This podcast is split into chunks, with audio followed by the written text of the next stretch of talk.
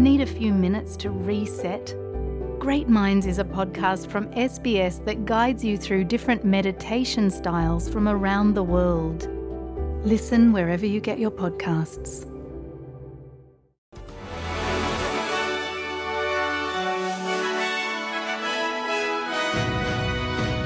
पेश है आज के संक्षिप्त समाचार, विशाली जैन के साथ।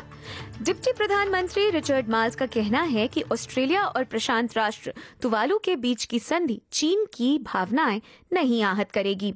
श्री माल्स का कहना है कि पैसिफिक आइलैंड फोरम पर घोषित हुई ये संधि, जिसके तहत जलवायु परिवर्तन के चलते तुवालू के नागरिकों के पलायन की स्थिति में वे ऑस्ट्रेलिया आकर बस सकेंगे एक महत्वपूर्ण क्षण है। ऑस्ट्रेलिया हर साल तुवालू से 280 लोगों का पलायन स्वीकारेगा तुवालू की कुल आबादी ग्यारह हज़ार है। इसके बदले ऑस्ट्रेलिया को तुवालू के सभी सुरक्षा संबंधी निर्णयों में अंतिम अधिकार प्राप्त होंगे। वहीं एल्बनीजी सरकार ने देश भर में हो रहे इसराइल और पैलेस्टाइन समर्थक रैलियों में शांति का आग्रह किया है। बीते शुक्रवार मेलबर्न में प्रदर्शनकारियों के बीच हिंसक झड़प देखने को मिली थी। मेलबर्न के कॉफीड में पैलेस्टाइन समर्थकों और इजरायली समर्थकों के बीच पास की एक बर्गर शॉप में संदिग्ध हालातों में लगी आग के बाद झड़प हो गई थी। आज मेलबर्न के सीबीडी में फिर एक प्रदर्शन तय है। वहीं इसराइल के समर्थक आज सिडनी के सीबीडी में एक प्रदर्शन कर रहे हैं और शहर में एक पैलेस्टाइन समर्थक रैली भी होगी। इसके अलावा ऐसी ही एक रैली एडिलेड में भी की जाएगी। विदेश मंत्री पेनी वोंग ने एबीसी के इनसाइडर्स कार्यक्रम में कहा है कि सभी ऑस्ट्रेलियाई, जिसमें जू समुदाय भी शामिल है, ऑस्ट्रेलिया में सुरक्षित रहने और महसूस करने का अधिकार रखते हैं। वहीं पिछले साल की भीषण बाढ़ को देखते हुए न्यू साउथ वेल्स में 200 नए स्टॉर्म और रेस्क्यू वेसल जारी किए गए हैं ताकि बाढ़ की परिस्थिति में इससे निपटा जा सके। 25 मिलियन डॉलर की लागत से ये New South Wales State Emergency Service flood rescue fleet independent flood inquiry के सुझावों के अनुसार तय किया गया है। पिछले साल राज्य की आपातकालीन सेवाओं ने बाढ़ के दौरान मदद के अस्सी हज़ार कॉल्स का उत्तर दिया था।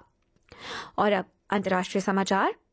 विदेश मंत्री पेनी वोंग ने भी उन अंतर्राष्ट्रीय स्वरों में अपना स्वर मिलाया है, जो मांग कर रहे हैं कि गाजा में स्वास्थ्य सुविधाओं पर आक्रमण नहीं होना चाहिए।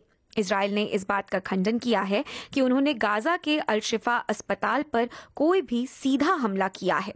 लेकिन वे इस बात को स्वीकारते हैं कि गाजा की सबसे बड़ी स्वास्थ्य सुविधा के इर्द गिर्द उनकी और हमास की भिड़ंत हुई है। हमास के अधिकारियों का कहना है कि सुविधा में दो नवजात शिशुओं की मृत्यु हो गई है और दर्जनों की जान खतरे में है। इजरायली स्नाइपर स्वास्थ्य अधिकारियों के आने जाने को भी सीमित कर रहे हैं। इसराइल का कहना है कि वे अस्पताल से बच्चों और नागरिकों को निकालने के लिए तैयार है ताकि हमास के कमांड सेंटर पर हमला किया जा सके। लेकिन हमास ने इस बात का खंडन किया है। और अंत में खबरें भारत से। भारतीय राष्ट्रपति द्रौपदी मुर्मू ने दिवाली की पूर्व संध्या पर देशवासियों को शुभकामनाएँ दी और उनसे गरीबों तथा जरूरतमंदों के साथ अपनी खुशी साझा करके उनके जीवन में भी खुशी और समृद्धि लाने का आह्वान किया।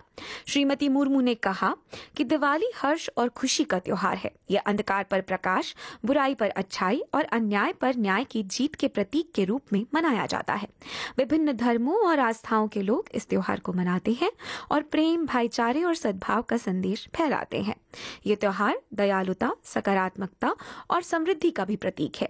उन्होंने आगे कहा कि दिवाली का त्योहार हमारी अंतरात्मा को रोशन करता है और हमें मानवता के कल्याण के प्रति काम करने के लिए प्रेरित करता है।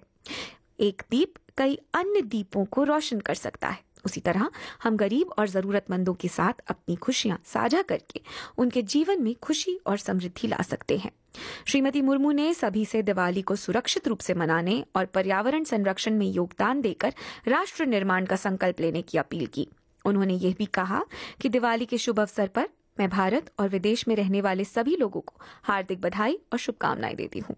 इसी के साथ 12 नवंबर 2023 के संक्षिप्त समाचार यहीं समाप्त होते हैं। दीजिए वृशाली को इजाज़त। नमस्कार।